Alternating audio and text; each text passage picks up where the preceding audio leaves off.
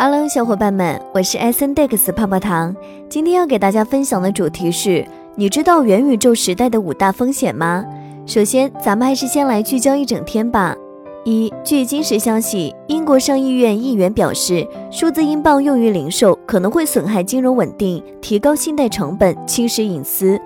二，据界面新闻消息，近日巴基斯坦国家银行和联邦政府已经决定禁止使用所有加密货币。三，据彭博社一月十二日报道，全球最大的信用卡和借记卡暗网市场 UniCC 将在一月二十二日关闭。接下来的深度文章来自元宇宙之星，作者金香允，敬请聆听。韩国元宇宙项目核心学者、三星、LG、现代汽车等企业元宇宙项目专家金香允博士在新书《元宇宙时代》中，为我们解析了元宇宙时代的风险与挑战。风险一：抵御问题的能力不断降低。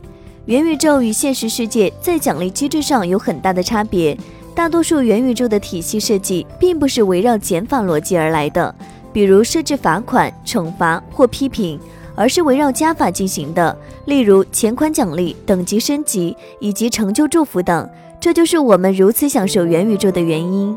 当我们在现实世界中落败于某件事时，随之而来的失去感常常让我们深陷绝望。搞砸运营中的项目，或是拿到不尽如人意的成绩，我们面对的很可能是泡汤的奖金和父母的批评。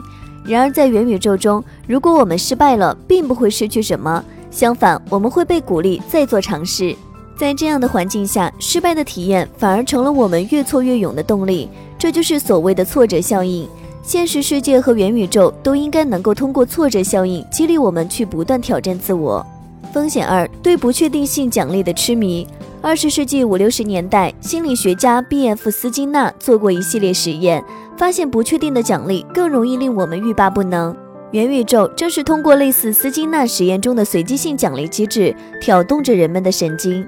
我们从元宇宙中获得反馈的速度比在现实世界中快得多。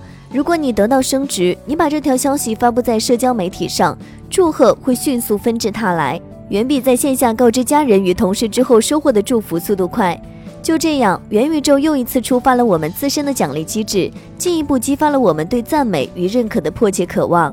在元宇宙中，人与人的交流以及人与系统的交流，都是基于响应的及时性与奖励的不确定性进行设计的。与真实世界中的交流相比，我们对元宇宙中的交流怀有更大的期待，可随之而来的自然包括更大的失望与焦灼。在前面所说的例子中，如果你在开会时就迫不及待地想提前查看收到的二十条消息，那么可以说元宇宙已经在消耗你的精力了。风险三：数据化一切。如果在现实世界中，我们真的需要在头顶或胸前带一个显示屏，把我们的能力水平全部用数字量化表示并显示出来，会是什么景象？在元宇宙中，所有事物通过数字来表示与管理。当我们在元宇宙中碰到其他玩家或 NPC 时，查看他们的数据似乎是一种非常高效的了解对方的方式。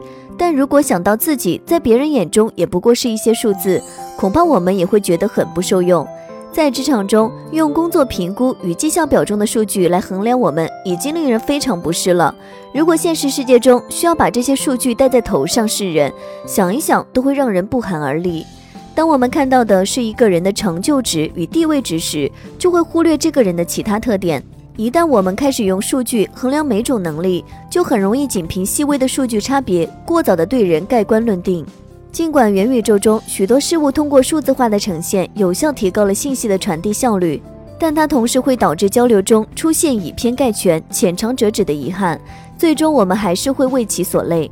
风险四：拥有的一切都不属于你。从本质上来说，元宇宙中产生的大部分信息与人们所拥有的资产都是以数字格式进行储存的。这些数据归谁所有呢？每一个元宇宙都归某个具体的公司所有。